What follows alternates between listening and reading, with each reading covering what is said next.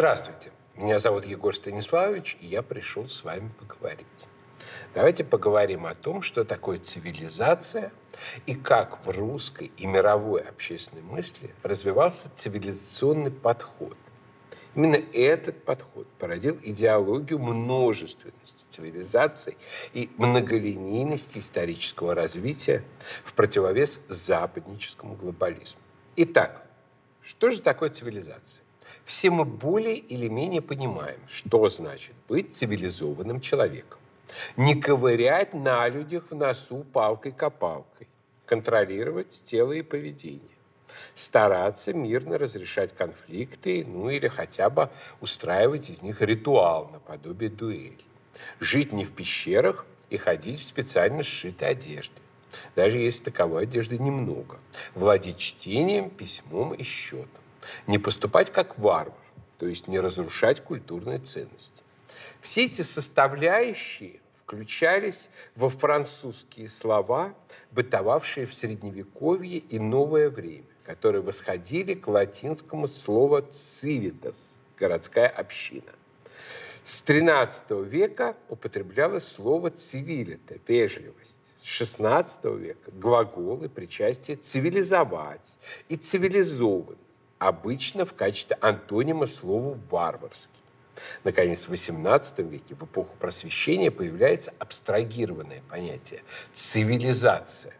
По всей видимости, оно употреблялось часто в парижских салонах и переписке, поскольку первый употребивший его печатный экономист граф Мирабо-старший пользовался им как общеизвестным. В 1756 году в своем знаменитом трактате «Друг людей» он говорит, если бы я спросил у большинства, в чем состоит цивилизация, то ответили бы, цивилизация есть смягчение нравов, учтивость, вежливость и знания, распространяемые для того, чтобы соблюдать правила приличий и чтобы эти правила играли роль законов общежития. В течение нескольких десятилетий слово завоевало ученый мир, употребляясь и во Франции, и в Англии, и в России, где ему какое-то время составляли конкуренцию слова с русскими корнями – людскость и гражданственность. Однако почти сразу в Европе начали писаться трактаты о цивилизации в России, о том, что Россия есть цивилизованная империя, и неологизм в итоге прижился и у нас. Первые десятилетия понятие цивилизации употреблялось лишь в единственном числе как обозначение универсальной формы и степени человеческого общежития, противостоящей более низким формам – дикости, варварству и так далее. Французский историк Франсуа Гизо, сделавший чрезвычайно много для популяризации этого понятия, определил цивилизацию так. Сущность цивилизации заключается в двух фактах. В развитии строя общественного и в развитии строя интеллектуального. В улучшении внешнего, общего положения и в улучшении внутренней личной природы человека. Смысл истории по состоял в том, чтобы все народы становились более цивилизованными в этих двух отношениях. Хотя успехи их были различными. Гизо полагал, что у одних народов Европы лучше развит общественный строй, а хуже интеллектуальная деятельность. Так, например, у англичан. У других все прекрасно с умственной жизнью, но плохо с учреждениями, как у немцев. И только во Франции оба компонента, как считал Гизо, гармонично соединены. У англичан понятие цивилизация приобрело огромную популярность, но они постарались перетянуть одеяло на себя. Цивилизация – это заводы, железные дороги, развитие химии, парламент и, наконец, гигиена. К примеру, привычка мыть руки с мылом. В Британской империи был даже такой термин, как «Евангелие чистоты», которые миссионеры несут дикарям в Африке где-нибудь вместе со Словом Божьим. Или знаменитые файваклоки – привычка пить чай вместо вина. Употребление сырой воды было в ту эпоху смертельно опасно из-за угрозы холеры. И алкоголь был единственным способом доставить воду в организм, минуя инфекции. Но это вело к пьянству. И вот чай сперва доставлявшийся из Китая через Россию с Кяхтинской ярмарки, а потом из колонизированной Индии, оказался идеальным решением. И британские поэты мечтали о времени, когда любовь и чай победят вину и вражду. Английский образ цивилизации был чрезвычайно популярен в тогдашней Европе. Его своеобразной Библией считалась книга Томаса Генри Бокля «История цивилизации в Англии», ставшая знаменем либеральных сил, в частности, в России.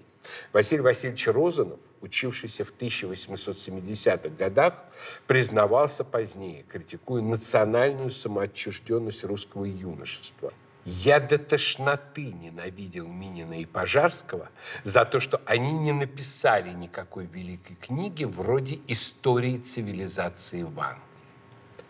В Германии, напротив, понятие цивилизации так никогда и не полюбили. Оно казалось слишком поверхностным, типично французским. Ему противопоставляли глубокое и умное слово «культура». Цивилизации и культуры – соотносились с немцами как внешнее и внутреннее. Скажем, Иммануил Кант говорил о том, что мы слишком цивилизованы, а подлинная моральность относится к культуре. У немецких романтиков цивилизация, как поверхностная вежливость, придворный лоск, все более четко противопоставляется культуре, которая выражает дух народа и которая формируется в человеке образованием.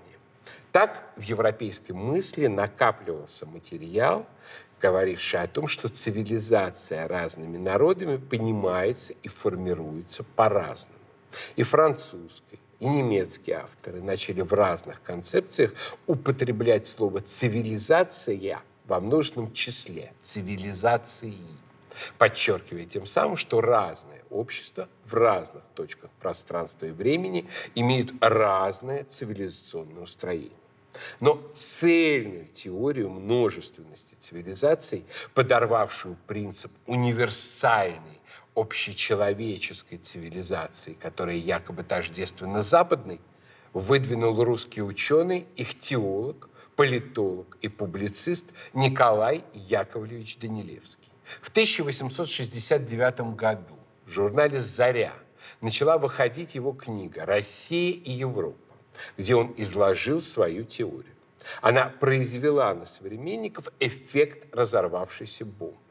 Да ведь это будущая настольная книга всех русских надолго – Каждый день бегаю на почту и высчитываю все вероятности скорейшего получения зари. И хоть бы по три-то главы печатала редакция вместо двух.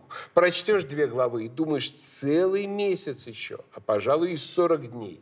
Так писал критику Николая Страхову Федор Михайлович Достоевский, живший в этот момент во Флоренции. Данилевский анализировал причины недавней Крымской войны превратившийся в цивилизационный конфликт России и Европы. Он язвительно критиковал русское низкопоклонство перед Западом. Мы возвели Европу в сан нашей общей Марии Алексеевны, верховной решительницы достоинства наших поступков. Между тем, как подчеркивал Данилевский, Европа не только нечто нам чуждое, но даже враждебное. Ее интересы не только не могут быть нашими интересами, но в большинстве случаев прямо им противоположны. В политическом отношении не может быть другого правила, как око за око, зуб за зуб. Отмеривание той же меры, которую нам мерят. Главный заданный Данилевским вопрос звучал так. Европейская цивилизация тождественна ли с общечеловеческой? Нет, отвечал русский мыслитель. Европейская цивилизация лишь один из многих культурно-исторических типов, которые развиваются, растут, дают плоды и умирают в ходе человеческой истории. Ни одна цивилизация не может гордиться тем, чтобы она представляла высшую точку развития в сравнении с ее предшественницами или современницами во всех сторонах развития. Так гласит одно из основных положений России и Европы. Естественная система истории, утверждал Данилевский, должна заключаться в развлечении культурно-исторических типов развития как главного основания ее деления. Эти культурно-исторические типы или самобытные цивилизации, расположенные в хронологическом порядке, суть таковы. Египетский, китайский, ассирийско-вавилоно-финикийский, халдейский или древнесемитический, индийский, иранский, еврейский, греческий, римский, новосемитический или аравийский и германо-романский или европейский. К ним еще можно причислить, пожалуй, два американских типа – мексиканский и перуанский погибшие насильственную смертью и не успевшие совершить своего развития. Только народы, составлявшие эти культурно-исторические типы, были положительными деятелями в истории человечества. Каждый развивал самостоятельным путем начало, заключавшееся как в особенностях его духовной природы, так и в особенных внешних условиях жизни, в которые они были поставлены. И этим вносил свой вклад в общую сокровищницу. Данилевский заложил самые основы цивилизационного подхода к изучению мировой истории. Он констатировал, что цивилизаций много, что они отличаются друг от друга типом культуры, что именно цивилизации являются основными деятелями истории. И составил сам список этих цивилизаций. К перечисленным выше он добавил славянский тип, который, по его мнению, еще только начинал раскрываться в истории. Этот список с не очень большими вариациями с тех пор остается базовым у множества самых разных авторов. Разночтение незначительно. Кто-то соединяет греческие и римские типы, кто-то убирает еврейский. Но в целом, если сравнить 13 цивилизаций Данилевского и 21 у Арнольда Тойнби, то мы обнаружим у англичанина в основном ненужные удвоения вроде развлечения древнекитайской и современной дальневосточной цивилизации, или утроение мезоамериканской культуры на цивилизации майя, мексиканскую и юкатанскую. За вычетом двух пробелов Данилевский недооценил японскую и византийскую цивилизации. Список, представленный в России и Европе, до сих пор очень надежен. Данилевский ввел в теорию цивилизации и менее бесспорное положение, которые, однако, до сих пор лежат в основе большинства концепций цивилизационного подхода. Прежде всего, это так называемая органическая метафора. То есть утверждение, что цивилизации развиваются как однолетние растения. Растут, плодоносят, а потом умирают. Поскольку цивилизация – это как раз то, что отличает нас от биологической природы, то описание совокупности орудий, поведенческих практик и идей как живого организма ну, звучит довольно парадоксально. На самом деле Данилевский хотел через эту метафору организма подчеркнуть ту идею, что цивилизация – это целостность, холистическая целостность, имеющая свой жизненный ритм, а не просто набор предметов. Однако, поскольку избавиться от страсти к прогнозированию и предсказыванию будущего очень сложно, то основной акцент при изучении цивилизации стал делаться не на факте их целостности, а вот на этом самом жизненном цикле и вычислении сроков предстоящего упадка. От Константина Леонтьева и Освальда Шпенглера до Арнольда Тойнби и Льва Гумилева все пытались так или иначе установить четкий ритм развития и упадка локальных исторических общностей. Вот историческая эмпирика этой гипотезы скорее не подтверждает. Эта гипотеза строилась на том факте, что в европейском средиземноморском ареале насчитывается множество оригинальных цивилизаций, уже закончивших свой путь. Множество ближневосточных египетская, вавилонская, ассирийская, персидская, две античные, греческая и римская. Все эти цивилизации были разрушены группами варваров, которые создали поверх новые цивилизации – исламскую и европейскую.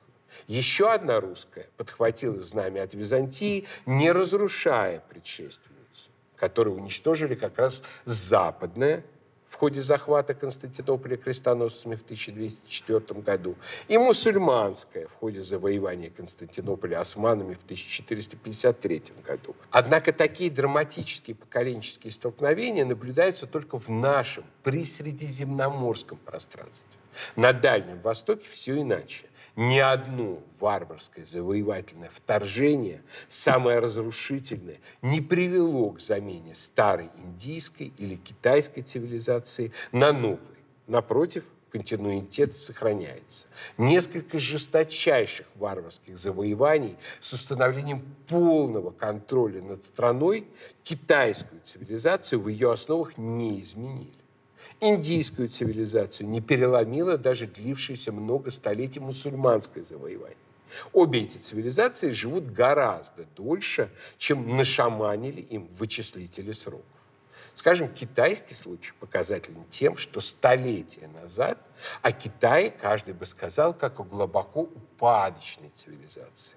Сегодня это самая динамичная и влиятельная сила в мире. Да и в древности египетская или месопотамская цивилизация прожили гораздо дольше, чем предусматривают четко фиксированные сроки. На самом деле Данилевский не занимался вычислением сроков поскольку он не отрицал единство всемирной истории. Мыслитель полагал, что каждая цивилизация, созрев, делает решающий вклад в общечеловеческое развитие в одной или нескольких из четырех областей – религия, искусство, экономика, политика. А дав плод, культурно-исторический тип может еще долго-долго существовать, просто не принося ничего принципиально нового. И вот с этой концепцией разового плодоношения поспорить пока трудно. Она может быть и справедлива. Это нуждается в дополнительной проверке. Идеи Данилевского были встречены с восторгом русскими мыслителями-славянофилами, поскольку подводили надежный теоретический фундамент под их борьбу за возрождение традиционной русской культуры и социального строя за преодоление подавившего русскую идентичность западничества. Одно дело, когда ты сопротивляешься неумолимому ходу всемирной истории, в которой все народы обязаны уподобиться французам, англичанам и немцам, и совсем другое, когда ты сопротивляешься навязыванию русским и вообще славянам чуждого им романа германского культурно-исторического типа. При том, что, быть может, будущее как раз за славянским культурно-историческим типом. Горячим последователем Данилевского был Федор Михайлович Достоевский объясняя наследнику цесаревичу, будущему императору Александру Третьему, идею своего романа «Бесы», он писал о необходимости русского цивилизационного суверенитета и важности, если так можно выразиться, собственных цивилизационных амбиций и цивилизационного высокомерия.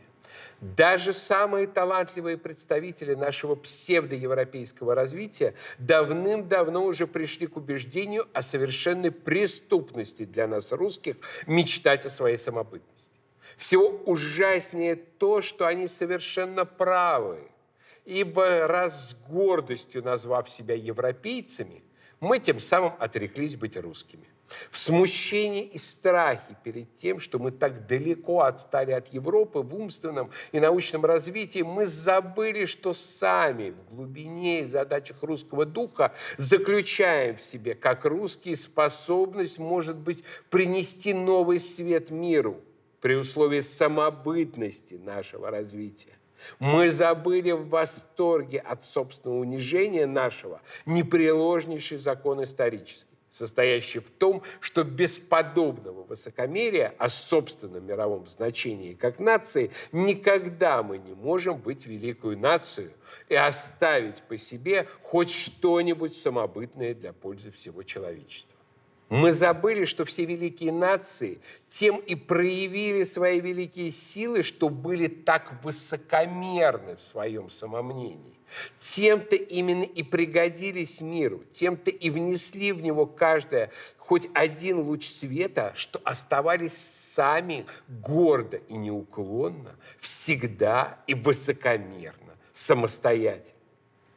Важный вклад теоретическую разработку идей Данилевского внес Константин Николаевич Леонтьев, прежде всего в своей великой работе «Византизм и славянство». Леонтьев продолжил развитие биологической метафоры Данилевского. Все яблоки незрелые зелены и кислы. В период зрелости их вкус и вид разнообразны. Когда они начинают падать и гнить, они все опять становятся сходны. Соответственно, Леонтьев выделил четкие фазы развития культур. Первичная простота, рост, затем цветущая сложность, в которой внутреннее содержание цивилизации раскрывается предельно полно, разносторонне и оригинально. И, наконец, фаза умирания, вторичное упрощение и смешение, когда конкретность и четкость содержания теряется. Все похоже на все, и индивидуальное, самобытное растворяется в унылом общем. Таким унылым и общим казался Леонтьеву средний европеец со стертыми чертами выразительной культуры, зато претендующий на общечеловечность. Не ужасно ли и не обидно ли было бы думать, что Моисей всходил на Синай, что эллины строили свои изящные акрополи, Римляне вели пунические войны, что гениальный красавец Александр в пернатом каком-нибудь шлеме переходил граник и бился под арбелами, что апостолы проповедовали, мученики страдали, поэты пели, живописцы писали и рыцари блистали на турнирах. Для того только, чтобы французский или немецкий или русский буржуа в безобразной комической своей одежде благодушествовал бы индивидуально и коллективно на развалинах всего этого прошлого величия. Стыдно было бы за человечество, если бы этот подлый идеал всеобщей пользы, мелочного труда и позорной прозы восторжествовал бы навеки. Леонтьев смотрел на цивилизацию прежде всего глазами эстета, тонкого любителя всего прекрасного. И он осознал, что цивилизация – это прежде всего эстетический феномен. Эстетический не только в смысле художественной культуры, а прежде всего в том смысле, что цивилизации присуща строгая форма и определенный стиль. Форма есть деспотизм внутренней идеи, не дающий материи разбегаться. Разрывая узы этого естественного деспотизма, явление гибнет. Леонтьев подчеркивал, что этот деспотизм формы абсолютен. Оливка не смеет стать дубом, дуб не смеет стать пальмой. И вот этот эстетический взгляд на цивилизацию, взгляд с точки зрения формы, позволил Леонтьеву пойти дальше Данилевского в определении сущности русской цивилизации. Если Данилевский вслед за ранними славянофилами ставил во главу угла племенное начало и, соответственно, именовал русский культурно-исторический тип славянским, то Леонтьев, будучи практическим дипломатом, видел этих самых славянов вблизи и ставил их исключительно невысоко.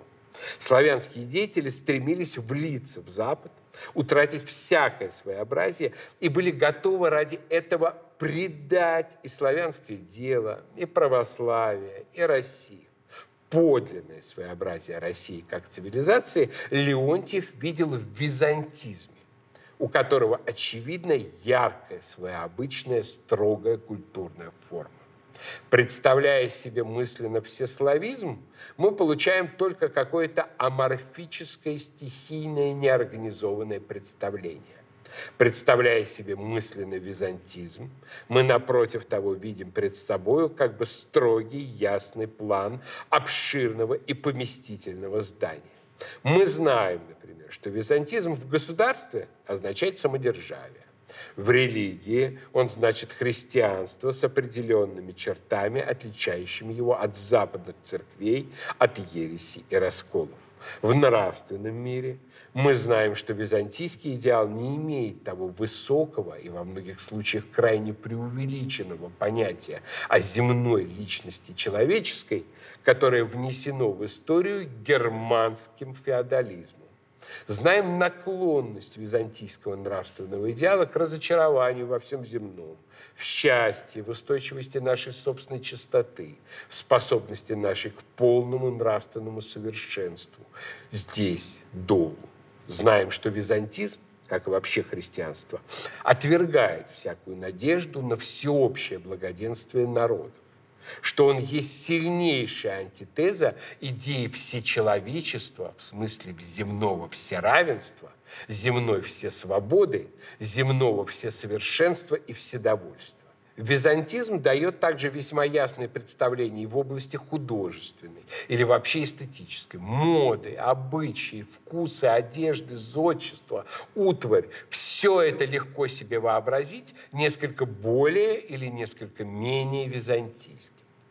Россия, на взгляд Леонтьева, чисто славянской державой никогда не была – ее западные и восточные владения, расширяя и обогащая ее культурный дух и ее государственную жизнь, стеснили ее славизм разными путами, которые людям, знакомым с русской историей, известны недурно теперь, и которые станут еще понятнее и известнее по мере большей разработки русской истории. От иных славянских народов Русь отграничила либо православие – принятое от Византии, либо успешное и могущественное самодержавие, взятое от Византии же. Самодержавие пало у иных православных народов, а из России создало Великую империю. С какой бы стороны мы ни взглянули на великорусскую жизнь и государство, мы увидим, что византизм, то есть церковь и царь, прямо или косвенно но во всяком случае глубоко проникают в самые недра нашего общественного организма. Сила наша дисциплина, история, просвещение, поэзия, одним словом, все живое у нас сопряжено органически с родовой монархией нашей, освященной православием, которого мы естественные наследники и представители во Вселенной. Византизм организовал нас – система византийских идей создала величие наше, сопрягаясь с нашими патриархальными простыми началами, с нашим еще старым и грубым в начале славянским материалом, изменяя даже в тайных помыслах наших этому византизму, мы погубим Россию рассуждал Константин Николаевич. Именно византизм по Леонтьеву составляет саму сущность великорусизма и основание русского цивилизационного суверенитета. Византийские идеи и чувства сплотили в одно тело полудикую Русь. Византизм дал нам силу перенести татарский погром и долгое данничество. Византийский образ Спаса осенял на великокняжеском знамени верующие войска Дмитрия на том бранном поле, где мы впервые показали татарам, что Русь московская уже не прежняя раздробленная, растерзанная Русь. Византизм дал нам всю силу нашу в борьбе с Польшей, со шведами, с Францией и с Турцией. Под его знаменем, если мы будем ему верны, мы, конечно, будем в силах выдержать натиск и целой интернациональной Европы. Что, как не православие, скрепило нас с Малороссией? Византийский дух, византийские начала и влияния, как сложная ткань нервной системы, проникают насквозь весь великорусский общественный организм. При этом Леонтьев, конечно, сильно переоценивал греков последовательно поддерживал их в актуальных для XIX века спорах со славянами по церковным вопросам. И тут оказался фундаментально неправ. Греки показали себя в 20-21 веке с худшей стороны. Именно от них последовало величайшее предательство православия в современности. Поддержка стамбульским патриархатом украинского церковного раскола. Это предательство было связано с двумя греческими чертами. Во-первых, высокомерием, стремлением считать наследниками византизма только себя. Во-вторых, завистью, поскольку Россия далеко превзошла Грецию по державной силе, по многочисленности, по верности самому православному и византийскому духу. И вот эта высокомерная зависть подсказала грекам решение прилепиться к враждебной к России и кажущейся могущественной силе, Западу вместе с ней изничтожить Россию и остаться самыми православными и самыми византийцами. Такой проституированный византизм обойдется грекам довольно дорого в будущем. Леонтьев, по счастью, этого позора не застал. но, несомненно, был бы возмущен, поскольку при всей эллинофилии для него был характерен православный русоцентризм. Леонтьев настаивал как раз на том, что русское бесконечно важнее славизма, европеизма и так далее. Беречь надо именно русское начало, а не какую-то обобщающую нас с кем-то утопию. Центр русского – это своеобычный культурно-цивилизационный тип. Та особенность, которая делает нас иными относительно всего в жизни, мышлении, творчестве, государственном и военном строе. Основа нашего своеобычного типа – православие, византизм и самодержавие. А стало быть, историческое русское государство. Без этих определяющих нас начал русская народность, конечно, теряется и сереет. Без созданного русскими всепространнейшего государства и укрепления за русскими числом и подвигами самой возвышенной из религиозных вер – наша историческая уникальность была бы недостаточно уникальна. Задача русской политики – укрепление этого своеобычия, воспитание в каждом сверху донизу этого особого строя. Это то, чем жертвовать нельзя, и что должно противостоять всеобщему уравнению и всесмешению глобализации. Русские – главные представители православия во Вселенной, подчеркивал Леонтьев. А так как православие – это истина, то русское во Вселенной есть истинное, если только не отступает от православия. И русскому человеку надлежит дать воплощать эту истинность во Вселенной как можно полнее и в культурном, и в политическом, и в жизненном смысле. Собственная русская политическая утопия Леонтьева звучала так. Первое. Государство должно быть пестро, сложно, крепко, сословно и с осторожностью подвижно. Второе. Церковь должна быть независимее нынешней, иерархия должна быть смелее, властнее, сосредоточеннее. Церковь должна смягчать государственность, а не наоборот. Третье. Быт должен быть поэтичен, разнообразен в национальном, обособленном от Запада единстве. Четвертое. Законы, принципы власти должны быть строже. Люди должны стараться быть лично добрее. Одно уравновесит другое. К началу XX века в России идеи Данилевского пользовались широким признанием. Внимательным читателем России и Европы был император Александр III. Император Николай II последовательно выступал за цивилизационное и бытовое своеобразие России. Он весьма критически высказывался, в частности, о Петре Великом, его реформах. Этот предок, которого меньше других люблю за его увлечение западной культурой и попирание всех чисто русских обычаев. Нельзя насаждать чужое сразу, без переработки. Быть может, это время как переходный период и было необходимо, но мне оно не симпатично. А вот европейскому признанию идей Данилевского очень повредила ожесточенная кампания, которую ввел против них философ Владимир Соловьев. Он был страстным проповедником универсальной христианской теократии.